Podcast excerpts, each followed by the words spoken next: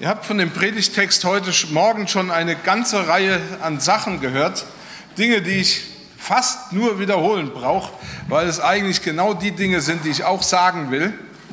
Ähm, ich muss kurz sagen, als ich die Predigt vorbereiten wollte, da war mein Herz so voll von diesem Text. Ich habe so viele Dinge im Kopf gehabt und gedacht, was kann ich sagen? Und ich war irgendwann ganz verzweifelt und habe meine Frau gefragt, was soll ich denn jetzt noch machen? Ich weiß gar nicht, mir sind so viele Dinge im Kopf, ich weiß gar nicht, was ich sagen soll. Und ich wusste mir echt nicht zu helfen. Und dann habe ich wieder und wieder gebetet. Und das ist dabei rausgekommen. ja, und ihr werdet es hören. Ich möchte lesen den Predigtext heute aus der Apostelgeschichte Kapitel 16 und ich lese die Verse 25 bis 34.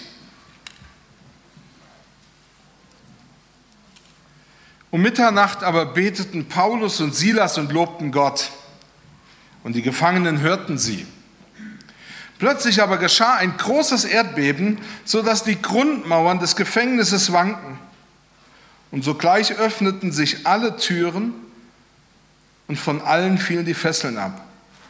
Als aber der Aufseher aus dem Schlaf auffuhr und sah die Türen des Gefängnisses offen stehen, zog er das Schwert und wollte sich selbst töten, denn er meinte, die Gefangenen wären entflohen.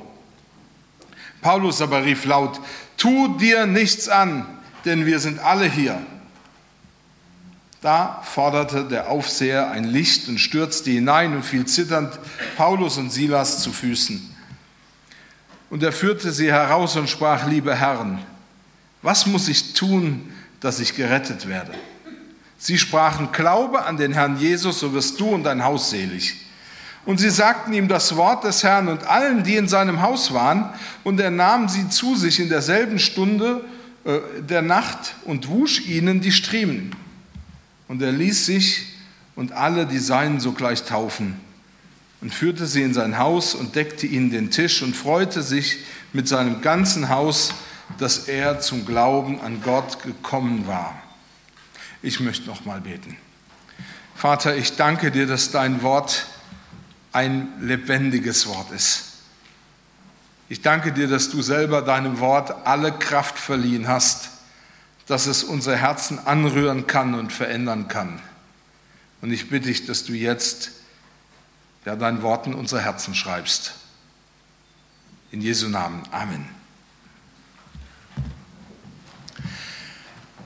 Ich bin zutiefst davon überzeugt, dass Gott Gebet erhört.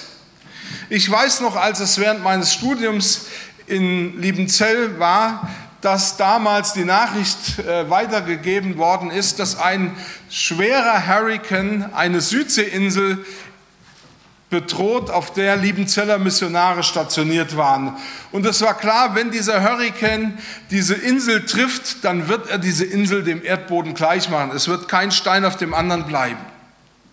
Und wir haben gebetet und gebetet und wir haben von Herzen gebetet und wir waren kaum fertig, dann haben wir gehört, dass der Hurrikan aus unerfindlichen Gründen die Richtung gedreht hat. Er ist nicht auf diese Insel zugeweht oder gewirbelt, sondern er hat sich gewissermaßen mitten aufs offene Meer verzogen und wurde dann zu irgendeinem lauen Lüftchen.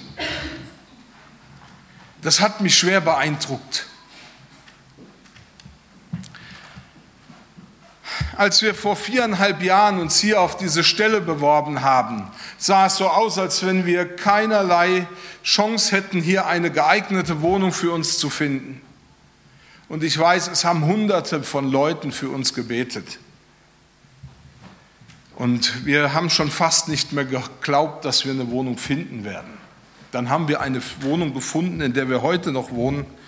Und wir haben gemerkt, wie Gott das einfach bewegt hat und wie er diese, ja, die Weichen gestellt hat, dass wir diese Wohnung gekriegt haben. Gott hört Gebet. Er antwortet, wenn wir rufen. Er lässt seine Kinder nicht im Stich. Aber ganz ehrlich, auf der anderen Seite könnte ich euch genauso viele Geschichten erzählen, wo ich den Eindruck hatte, Gott hört nicht. Ich gedacht habe, all das, was ich sage, verpufft irgendwie. Und ich habe jetzt gerade in der letzten Zeit bin ich immer wieder von Leuten angesprochen worden, die mir gesagt haben, ja, das ist schön, wenn wir hier morgens, sonntags hören, wie Gott Gebet erhört. Aber wie geht's uns? Äh, aber mir geht's so, dass Gott scheinbar meine Gebete nicht erhört. Und das sagt niemand. Also ich möchte euch Mut machen, wenn ihr das auch mal sagen wollt, dass Gott eure Gebete nicht gehört habt, obwohl ihr schon so viel gebetet habt, dann sagt das ruhig. Es gibt Menschen, wie gesagt, und ich kenne das auch, die zu mir gesagt haben, wenn ich bete, scheint häufig nichts zu passieren. Gott hört meine Gebete scheinbar nicht. Und die Frage ist, wie soll ich denn damit umgehen? Es wurden sicher schon viele Predigten über dieses Thema gehalten, wie das Gott Gebet hört oder wie wir damit umgehen sollen, auch wenn Gebet nicht erhört wird und, und, und.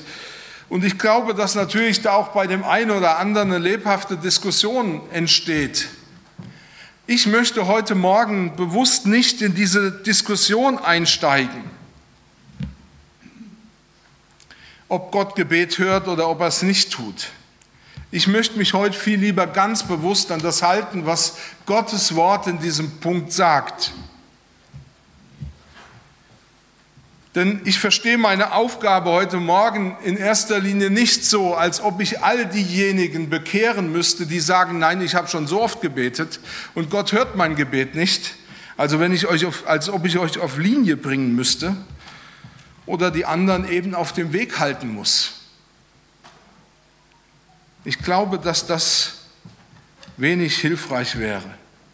Aber ich bin davon überzeugt, dass Gottes Wort eine Kraft ist und eine Kraft hat, das in unsere Herzen sprechen kann. Und ich glaube, dass das auch nötig ist. Denn, das, denn alles Argumentieren wird dir nicht helfen, wenn du nicht von Gott heute Morgen im Herzen angesprochen wirst. Timothy Keller schrieb ein Buch über Leid und eigentlich schrieb er einen Satz, der auch hierzu gut passt. Er schrieb nämlich, ein, eine Antwort für das Herz, anders als ein abstrakt logischer Satz, hat die Macht, meine Einstellung und mein Handeln zu ändern.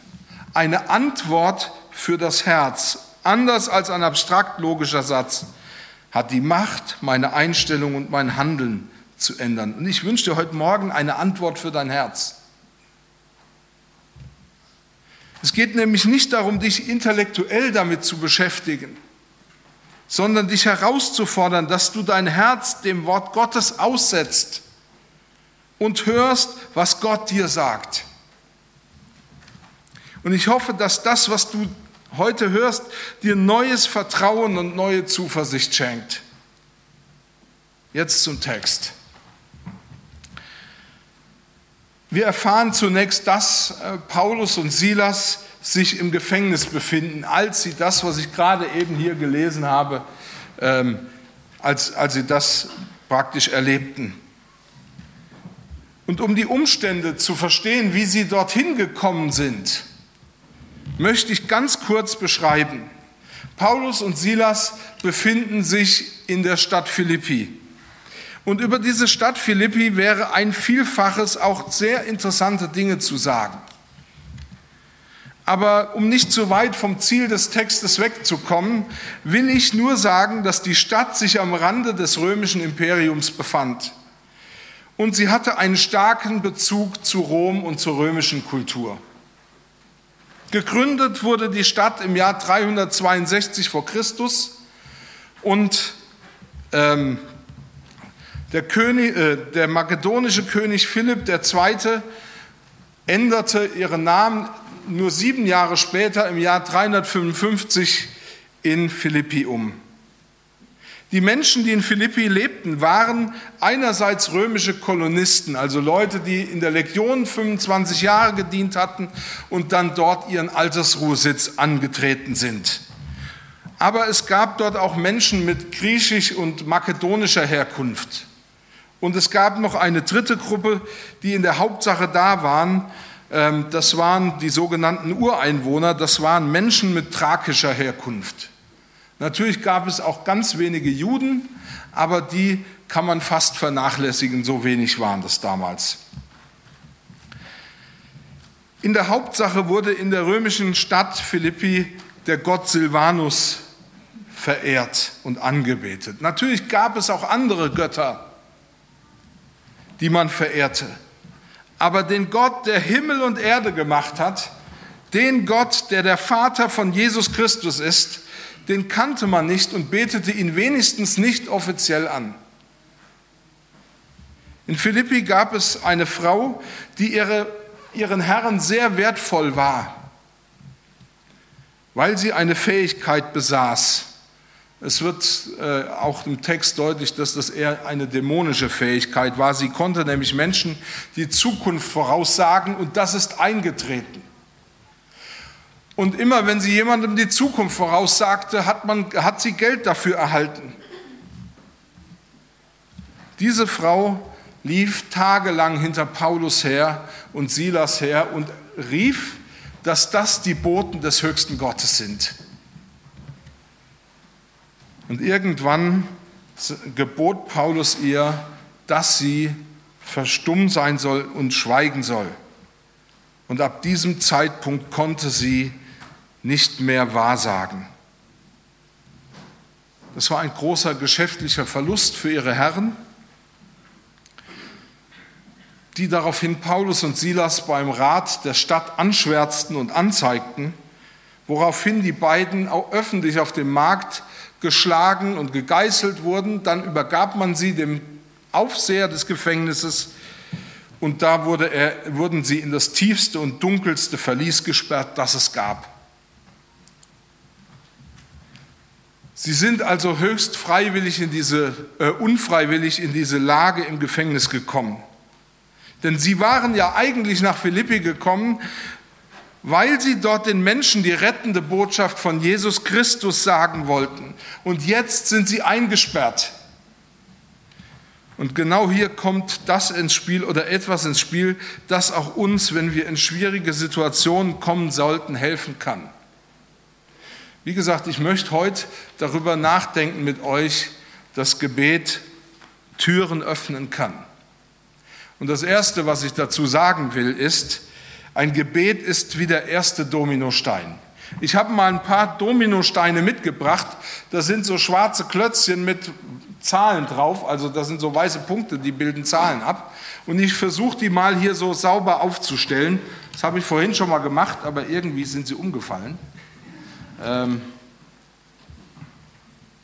ich stelle sie gerade wieder hin. Aber merkt euch den Gedanken, ein Gebet ist wie ein Dominostein.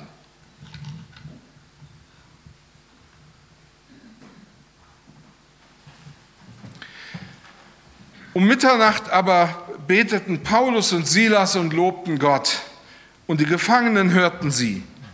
Plötzlich aber geschah ein großes Erdbeben, sodass die Grundmauern des Gefängnisses wankten und sogleich öffneten sich alle Türen und von allen fielen die Fesseln ab. Nicht immer erleben wir eine solch direkte Antwort auf ein Gebet, wie es hier Paulus und Silas erlebten. Wir beten, weil und lange und weil lange oder längere Zeit nichts passiert, glauben wir, das Gott nicht gehört hat. Oder wir sind resigniert, weil wir glauben, dass sich diese Sache niemals ändern wird. Das liegt aber meist daran, dass wir vergessen oder eben nicht verstanden haben, dass das Gebet ein Anstoß ist, an dessen Ende eine Antwort erfolgt. Bei vielen Gebeten ist es so, dass wir zuerst lernen müssen, zu warten und dran zu bleiben. Ich bete und es passiert scheinbar erstmal gar nichts. Ich bete weiter und lerne, in Geduld, mich in Geduld und im Vertrauen zu üben. Als Christen stehen wir immer wieder in dieser Spannung. Aber ich möchte es noch einmal sagen, diese Spannung bedeutet nicht, dass mein Gebet bei Gott nicht gehört worden ist oder dass es ihm nicht wichtig wäre, darauf zu reagieren. Es bedeutet nur, dass ein Gebet der erste Schritt ist. Früher gab es, weiß nicht, ob die Älteren werden sich vielleicht daran erinnern, im Fernsehen bei den RTL Domino Day. Das heißt, es wurden manchmal mehr als eine Million solcher Dominosteine, die waren zum Teil auch bunt aufgebaut. Es wurden Bilder und schwierigste Hindernisse eingebaut. Aber das Erste, was geschah, um diese ganzen Bilder sichtbar werden zu lassen, ist, es musste jemand geben, der den ersten Stein bewegt. Ich habe jetzt meine Dominosteine umfallen lassen. Es musste einen geben, der diesen ersten Stein bewegt. Erst wenn da jemand war, der diese, die, diese Kettenreaktion ausgelöst hat, konnte man die Bilder und alles, was da unter diesen Steinen verborgen war, sehen.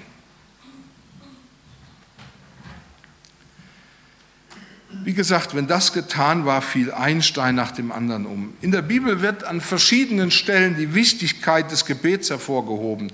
Und ich bin persönlich beeindruckt davon, was durch das Gebet geschehen ist.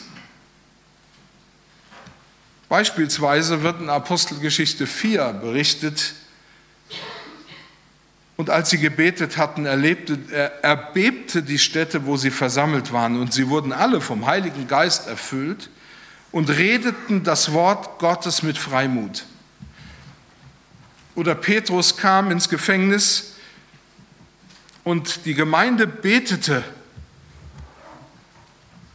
Und Petrus wurde dadurch mitten in der Nacht vor seiner Hinrichtung durch einen Engel befreit und entging so seiner Hinrichtung.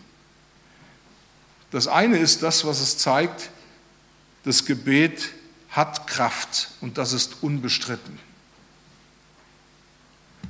Jakobus bekräftigt das, indem er schreibt, Bekennt also einander eure Sünden und betet füreinander, dass ihr gesund werdet. Des gerechten Gebet vermag viel, wenn es ernst gewesen ist. Gott hört also auch dein Gebet, wenn du mit ehrlichem Herzen zu ihm kommst. Aber das eigentliche Gebet und die Erfüllung des Gebets liegen manchmal auseinander. Du darfst deshalb trotzdem mit offenem Herzen und voller Zuversicht zu Gott kommen und ihm wirklich vertrauen und ihn bitten. In unserem Text findet sich auch so etwas wie ein Dominoeffekt. Paulus und Silas saßen im Gefängnis und dachten wahrscheinlich gar nicht so weit. Die haben da nie drüber nachgedacht, was soll denn eigentlich passieren, wenn wir jetzt beten? Wenn wir jetzt Gott loben, was soll passieren? Sie haben wahrscheinlich nicht gedacht, wenn wir Gott loben, dann werden die Türen aufgehen, dann werden den Gefangenen die Ketten von Händen und Füßen abfallen und natürlich wird am Schluss der Gefängnisaufseher zum Glauben kommen mit seiner ganzen Familie. Sie wussten zu diesem Zeitpunkt noch gar nicht, was Gott als Antwort auf ihr Gebet tun würde. Aber sie rechneten damit, dass Gott handeln wird. Sie waren bereit, diesen ersten Dominostein umzuwerfen und darauf zu vertrauen, dass Gott als Antwort eine Kettenreaktion in Gang setzen wird. Ich habe manchmal den Eindruck, dass unsere Gebetsversammlungen so schlecht besucht werden, nicht weil wir der, dem Gebet die Wichtigkeit absprechen. Ich glaube, dass man häufig deshalb nicht kommt, weil man dem Gebet nicht zutraut, dass es eine Antwort geben wird. Wir beten halt ins Blaue hinein. Aber ich möchte hier deutlich sagen, das ist ein Fehler. Gebet und Erfüllung müssen nicht unbedingt in einen Atemzug passen und in einem Atemzug passieren. Deshalb sollten wir aber trotzdem niemals die Kraft des Gebets unterschätzen. Natürlich weiß ich, dass der eine oder andere deswegen trotzdem nicht überzeugt ist. Ich habe vor einiger Zeit Bibelstunden vorbereitet über Mose und da habe ich eine für mich wichtige Entdeckung gemacht die dir vielleicht auch helfen kann, im Glauben äh, das etwas besser einzuordnen. Ich habe entdeckt, dass Gott ein Zwei-Schritte-Programm uns beibringen will. Der erste Schritt ist, wenn Menschen zum Glauben gekommen sind oder ja, wenn sie in schwierigen Situationen sind. Der erste Schritt ist, dass wir beten und im Glauben handeln und Gott antwortet direkt. Auf deutliche und manchmal auch ähnlich wie hier bei Paulus und Silas auf übernatürliche Art und Weise. Ich habe das selber auch erlebt, dass Gott übernatürlich gehandelt hat, wenn ich gebetet habe. Und ich war bewegt und tief ergriffen. Aber der zweite Schritt ist genauso wichtig, weil er uns hilft, uns wirklich fest zu werden in dem, was wir glauben. Weil er uns hilft, das festzuhalten in dem, was wir glauben. Dieser zweite Schritt ist nämlich, dass ich lernen muss zu glauben und zu vertrauen, ohne dass ich ein Zeichen oder ein Wunder zu sehen bekomme. Einfach nur, weil Gottes Wort wahr ist, weil es die Wahrheit ist und weil ich lernen muss zu vertrauen, ohne dass ich etwas Greifbares in der Hand habe. Und nachdem ich den zweiten Schritt gemacht und erlebt habe, darf ich wissen, dass irgendwann auch wieder ein nächster erster Schritt kommt, wo Gott wieder Dinge, mich Dinge sehen und erleben lässt. Ich habe das in der Bibel untersucht, das habe ich an einigen Stellen gefunden, das habe ich in meinem eigenen Leben empfunden und gefunden, dass es diese zwei Schritte im Glauben gibt. Dieser eine Schritt, bei dem ich feststelle, wenn ich bete, Gott handelt und es passieren wunderbare Dinge. Und der andere Schritt, dass ich lernen muss, dass mein Vertrauen fest wird und ich deswegen auch glauben muss, auch wenn ich gar nichts sehe.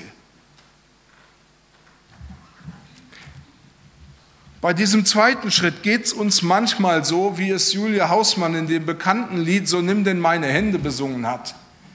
Ob ich auch gar nichts fühle von deiner Macht, du führst mich doch zum Ziele auch durch die Nacht. Gottes Wort ist zuverlässig und wahr. Das ist eine Lektion, die wir tief verinnerlichen müssen. Das Gebet ist der entscheidende Dominostein. Wir beten und Gott hat das Heft des Handelns in der Hand. Wie viele Steine zwischen Gebet und Erhörung umfallen müssen, das kann ich euch nicht sagen. Das werden wir vielleicht nie erfahren. Aber wenn wir den ersten Stein nicht umstoßen, das heißt nicht beten, dann wird auch kein weiterer Stein umfallen. Und wir werden auch nie erfahren, was Gott hätte tun können. Wir denken ja oft nur bis zu dem Punkt, dass eben das eintritt, was wir erhoffen oder erbeten haben. Aber Gott denkt noch viel weiter. Und ich möchte ein zweites sagen. Was aus schweren Situationen werden kann. Was aus schweren Situationen werden kann.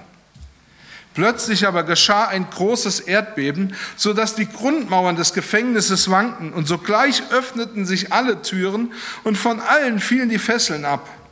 Und er hört, führte sie heraus und sprach, liebe Herren, was muss ich tun, dass ich gerettet werde?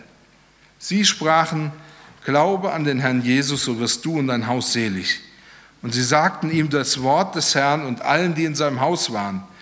Und er nahm sie zu sich in derselben Stunde der Nacht und wusch ihnen die Striemen. Und er ließ sich und alle die Seinen sogleich taufen. Wir fragen uns vielleicht manchmal, warum muss das gerade mir passieren?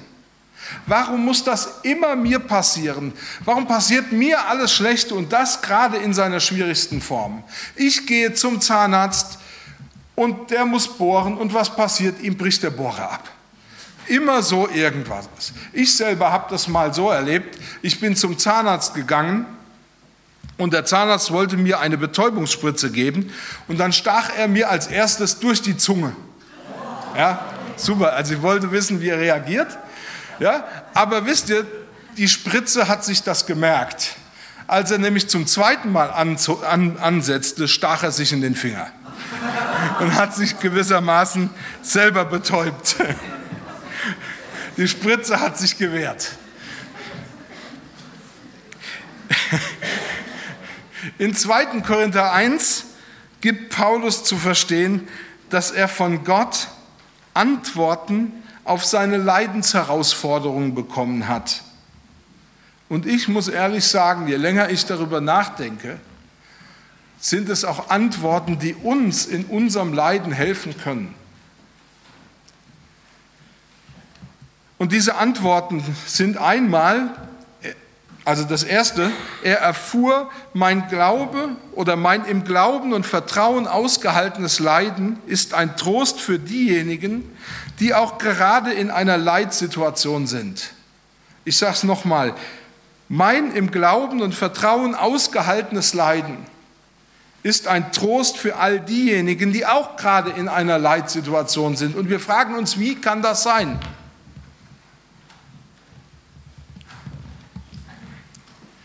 Ich habe einmal erlebt, oder gerade, weil ich viel mit Trauernden zu tun habe, ähm, dass Leid verbindet. Das ist das eine. Aber Paulus macht hier deutlich, ich wurde einmal vom Leiden nicht ausgenommen und das hat einen Grund. Er sagt, haben wir aber Trübsal, so geschieht es euch zu Trost und Heil. Haben wir Trost, so geschieht es zu eurem Trost, der sich wirksam erweist, wenn ihr mit Geduld dieselben Leiden ertragt, die auch wir leiden. Das heißt, wenn du im Leiden und im Vertrauen bei Jesus bleibst und dir vielleicht denkst, warum soll ich eigentlich treu bleiben? Warum soll ich gerade aushalten?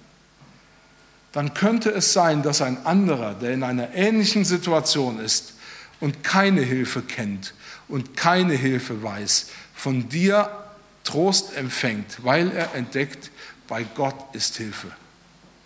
Bei Gott kann ich Hilfe finden.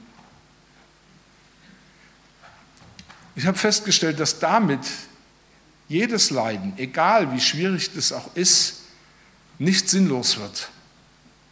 Weil jeder andere, er um mich herum ist und vielleicht sagt, warum passiert das immer mir? Und sieht, dir geht es eigentlich doch genauso. Aber du verzweifelst nicht, weil du im Glauben an dem festhältst, was Gott in seinem Wort gesagt hat. Dass er feststellt, es gibt eine Hilfe und einen Trost. Ich muss ihn nur wahrnehmen. Ich muss nur kommen und zu Gott gehen. Paulus hat noch eine zweite Antwort erhalten. Er erfuhr, das Leid, wie ich es eben auch versucht habe zu erklären, bewirken kann, dass unser Vertrauen, dass wir unser Vertrauen nicht auf uns selbst setzen, sondern allein auf Gott und seine Macht. In 2. Korinther 1 schreibt Paulus das so, und es bei uns selbst für beschlossen hielten, wir müssten sterben. Und dann sagt er, das geschah aber, damit wir unser Vertrauen nicht auf uns selbst setzten, sondern auf Gott, der die Toten auferweckt, der uns aus solcher Todesnot errettet hat und erretten wird. Auf ihn hoffen wir, er werde uns auch hinfort erretten.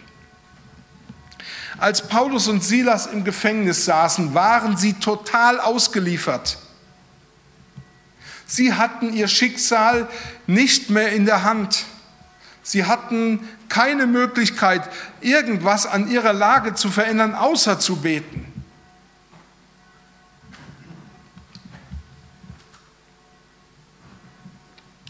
Sie sahen, sie waren in die Hände von Menschen gegeben, aber Gott zeigte ihnen, ihr seid nicht in Menschenhände gegeben, denn niemand wird euch aus meiner Hand reißen. Du glaubst, du bist Menschen ausgeliefert, die über dein Schicksal bestimmen. Und ich weiß, man kann manchmal so dieses Gefühl haben, dass eigentlich man gar nichts an seinem Schicksal ändern kann, dass es eigentlich die anderen sind, die darüber entscheiden. Aber ich darf dir sagen, du bist in Gottes Hand. Wenn du zu Jesus Christus in deinem Leben Ja gesagt hast, wenn du eine Beziehung zu ihm eingegangen bist, dann bist du in Gottes Hand.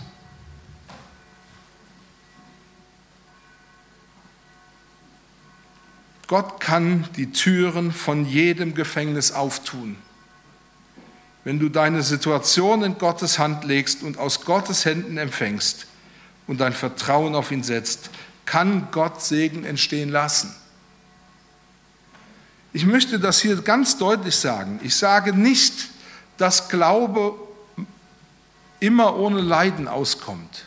Ich glaube im Gegenteil sogar, dass Leiden und Glauben zusammengehört.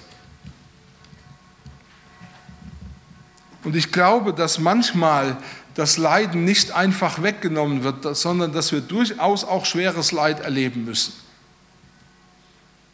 Wenn wir an Paulus denken, im 2. Korinther 11 könnt ihr nachlesen, das gebe ich euch als Hausaufgabe mit, was Paulus um seines Glaubens willen alles erleiden musste. Aber nur weil ich die Antwort noch nicht sehe, heißt das nicht, dass Gott nicht ein gutes und wunderbares Ziel verfolgt. Gebet ist der erste Dominostein. Als Paulus und Silas ins Gefängnis geworfen wurden, war ihnen wahrscheinlich nicht klar, dass sie in derselben Nacht die Bekehrung ihres Peinigers erleben würden. Und wenn wir den Text vorne dran lesen, dann wissen wir, dass dieser Aufseher wirklich ihr Peiniger war. Und man konnte nicht damit rechnen, dass dieser Peiniger und seine Familie zum Glauben kommen. Das Gebet ist manchmal der kleinste Anfang, aber es hat große Wirkung. Es kann Gefängnistüren öffnen und es kann Herzen öffnen. Gott ist sicher keiner, der gewaltsam in dein Herz einbrechen will.